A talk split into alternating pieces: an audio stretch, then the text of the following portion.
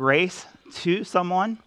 Uh, in other words, God is making a promise that he is going to bring something about through David that gives him and his future family hope.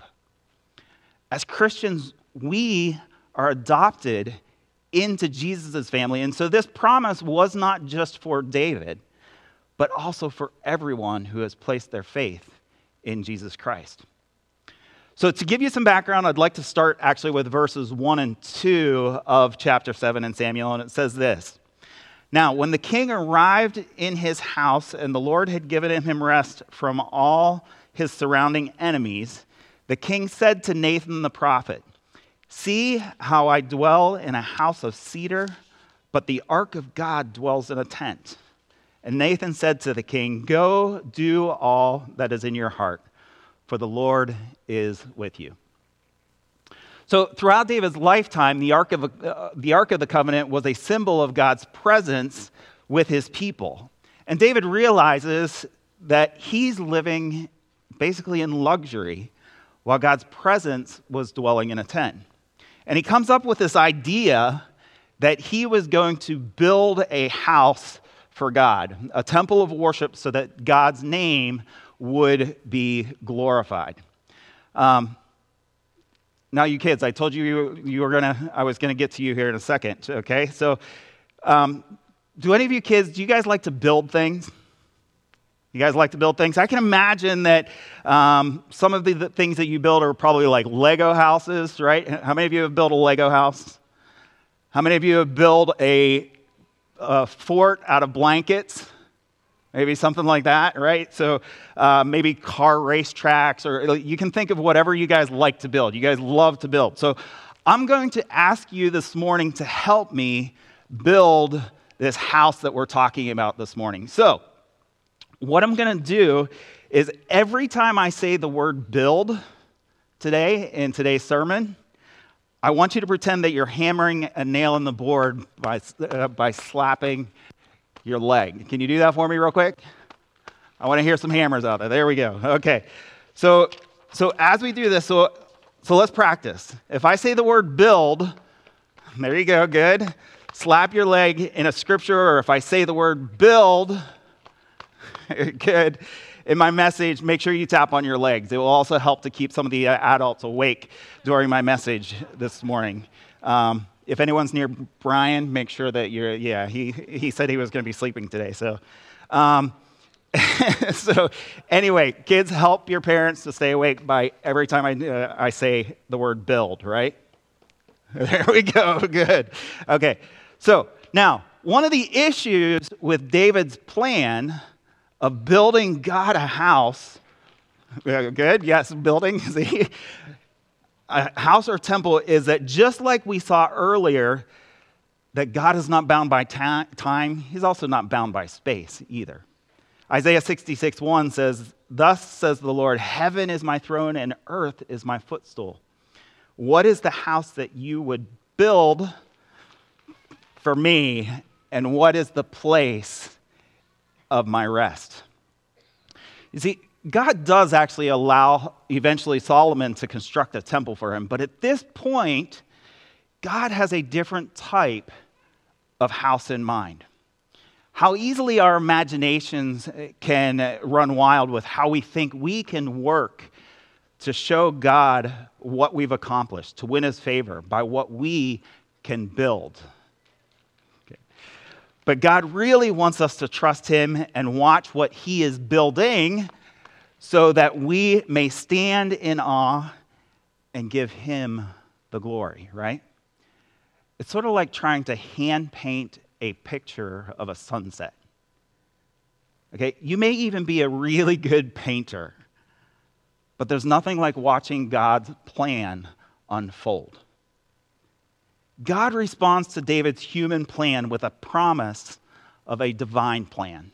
And he says this in 2 Samuel 7. It starts in the second part of verse 11 and goes to 13. And he says this Moreover, the Lord declares to you that the Lord will make you a house. When your days are fulfilled and you lie down with your fathers, I will raise up your offspring after you You shall come, or who shall come from your body, and I will establish his kingdom. He shall build a house for my name, and I will establish the throne of his kingdom forever. God responds in verse 11 by saying that he is going to make you a house.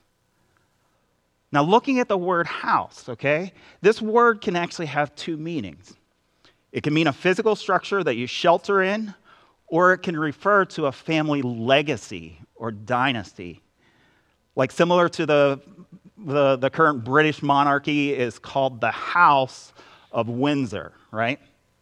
So David already has a physical house, and the house that shall be built in verse 13 there you go. Good. Keeping up with me. Very good.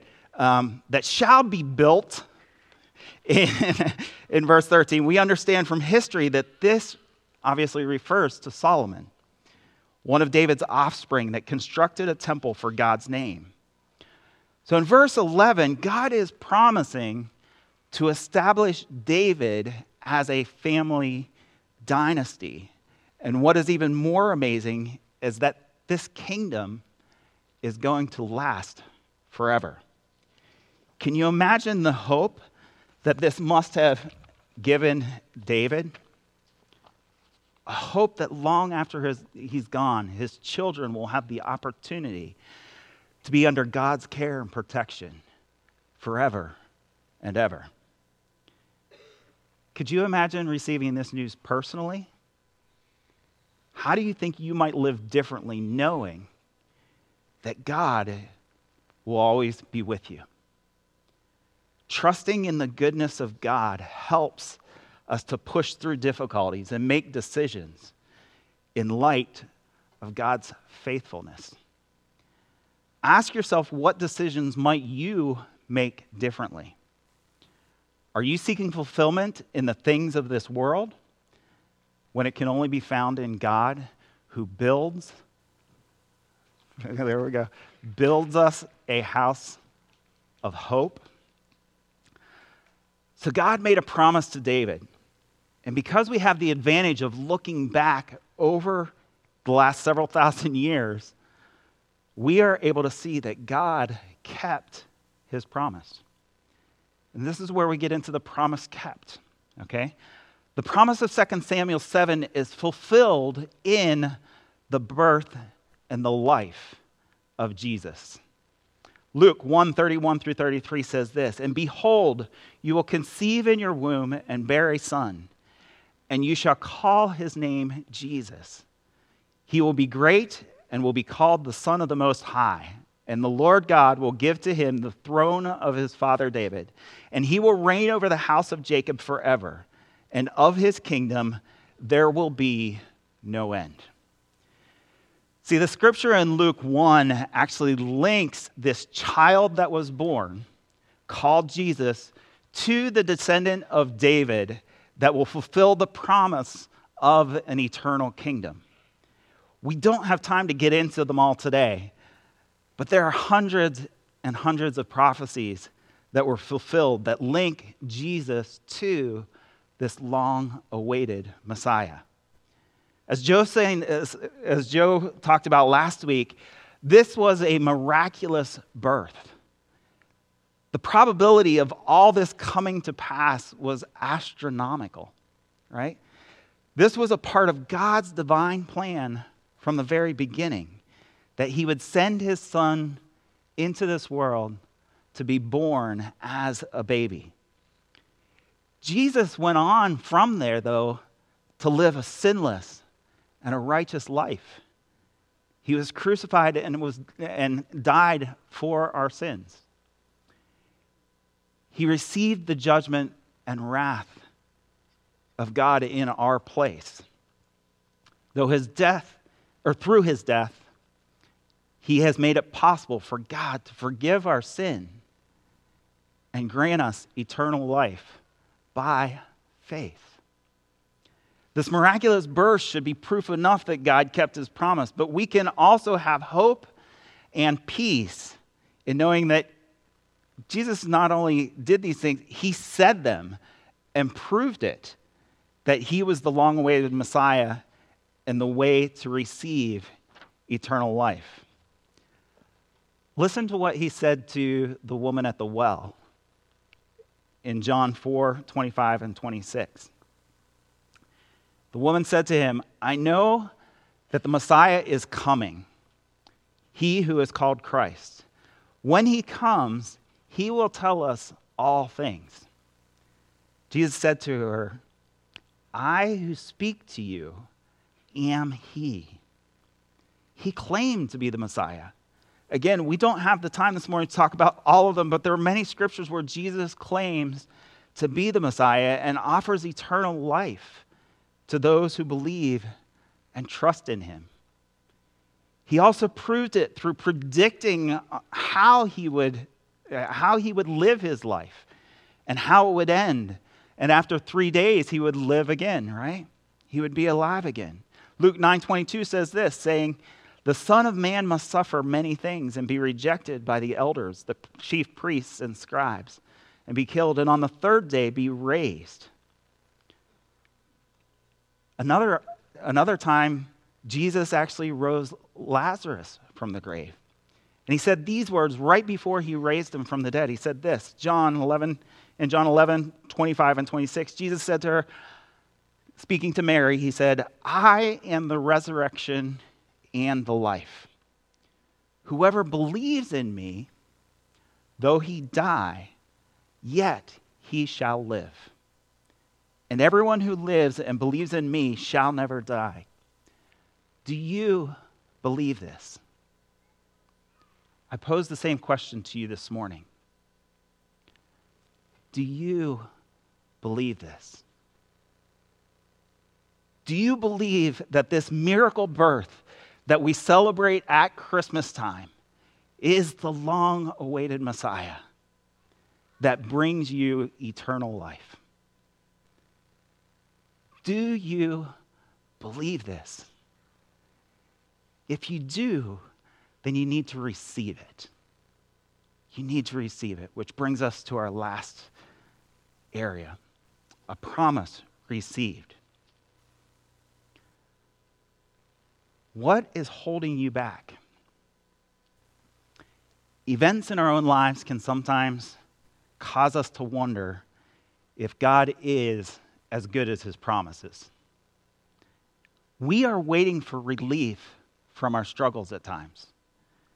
We ask God, how long will these circumstances go on?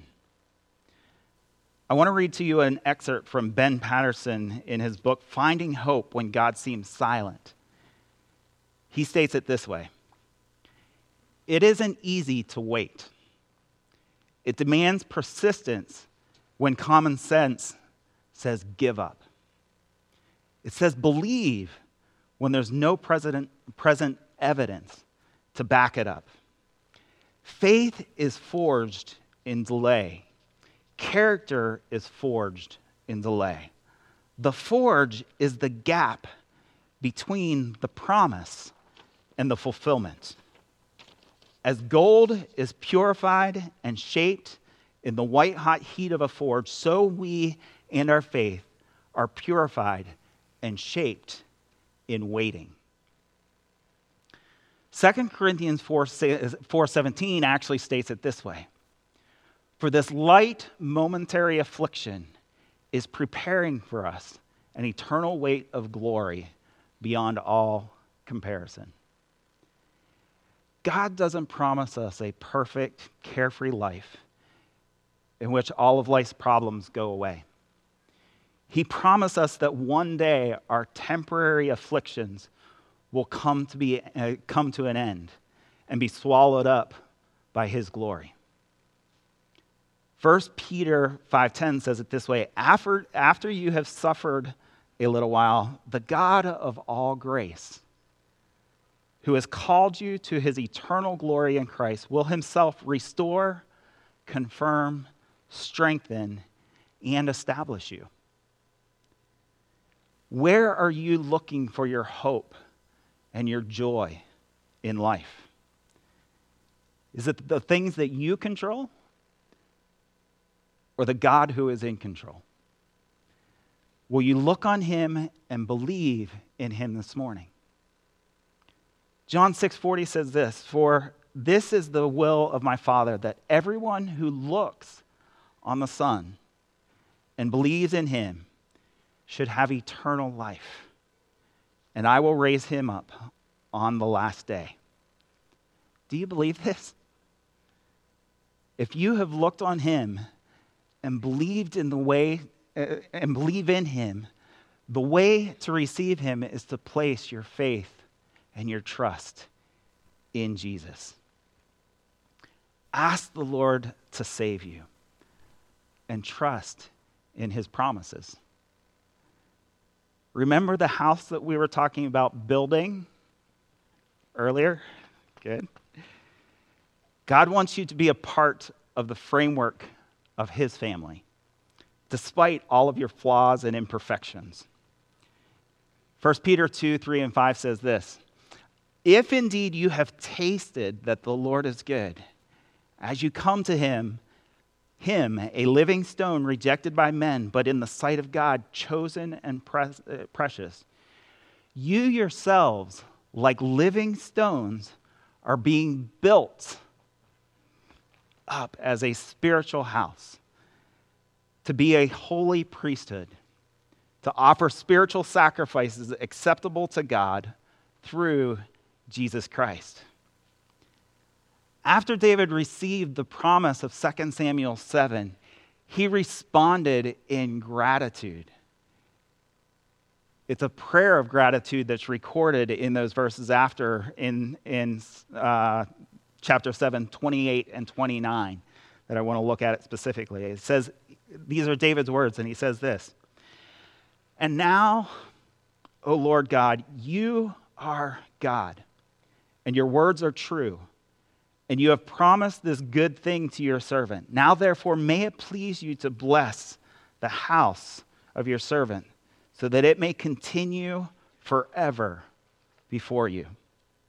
O Lord God, you, O Lord God, have spoken, and with your blessing shall the house of your servant be blessed forever. We are blessed forever when you have put your faith and trust in Jesus Christ. The words of gratitude in David's prayer help to bring comfort and reassurance, not only to David, but to his family in troubled times because of the hope of an eternal kingdom. God is continuing to build that kingdom even today. He is continuing to draw people into a relationship with Him. There is hope for our families, there is hope for this world. The whole reason we gather as families this time of year is to celebrate Christmas. And it's all because of Jesus. For Christians, the long awaited Messiah is here. He has already built, just making sure you're still awake, for us an eternal kingdom through his life on earth and his resurrection from the dead. We are citizens of his kingdom. Ephesians 2 19 through 21 says this So then you are no longer strangers and aliens, but you are fellow citizens with the saints and members of the household of God, built on the foundation of the apostles and the prophets. Christ Jesus himself being the cornerstone, in whom the whole structure, being joined together, grows into a holy temple in the Lord. God is making you a house, a home as you celebrate this Christmas and enjoy the temporary comforts of Christmas in your temporary home, I would encourage you to think about the message of Christmas and the gift of eternal life that God has offered us and offers you. A home that we can spend with Jesus the Messiah, our Savior, forever and ever. I'm going to close with a, with a story, but I'm going to actually ask the, the worship team and the uh, choir to go ahead and make their way up to, to the stage. So if you guys could start coming up. So there was once a telegraph office, okay, that was uh, they now this is back in the 1800s so, so keep in mind this is before telephones this is before um, uh, just any cell phones especially obviously uh, all there was was telegraphs back in back in that day so there was an office one time that was thrown into disarray by hearing the paper boys outside the office heralding a big news story they heard these boys outside the office just starting to, to yell out this big news story. And they actually got angry. They couldn't believe that they had not known about it. They couldn't believe that they weren't the first ones to hear because this is how could a national story get to this town without them hearing about it? So, what they did was they went back and they began to, to look at all their receipts. They realized that the only way news could have gotten to the newspaper in the first place was through the telegraph office. They searched their files and found the dispatch. It had been received and delivered without even being thought about. So often we receive the news of Jesus Christ, the good news of the resurrection and Christ's victory over sin and death. And then, just like that, we file it away without another thought. Please don't let this message pass you by without taking some time this Christmas to stop and consider the significance. It's a message that brings us hope and a lot of joy. I want to leave you with the words that the angels actually spoke to the shepherds in Luke 2 verses 11 through 14. And it says this For unto you is born this day in the city of David a Savior, who is Christ the Lord. And this will be a sign for you. You will find a baby wrapped in swaddling clothes and lying in a manger. And suddenly there was with the angel a multitude of the heavenly host praising God and saying, Glory to God in the highest, and on earth peace among those with whom he is pleased. Let's pray, and then the choir is going to close us and lead us in a final song. So, Lord, we thank you for this message that you have given us. We thank you for the promise made a long time ago that your son Jesus would come to this earth to be born to save us from our sins. So, Lord, we thank you for the gospel. We thank you that you offer us eternal life, and we just have to receive it. So, Lord, I just pray that if there's anybody here this morning that has not yet received this great news, that they would put their faith and their trust in you. Lord, we thank you we want to give you praise. We thank you for this season. We thank you for the opportunities that we will have not only today, but for the rest of this week to consider all that you have done for each and every one of us. So, Lord, we give you the praise and the glory. We thank you for your Son, Jesus, who came to us as a child to be a God, Emmanuel, with us.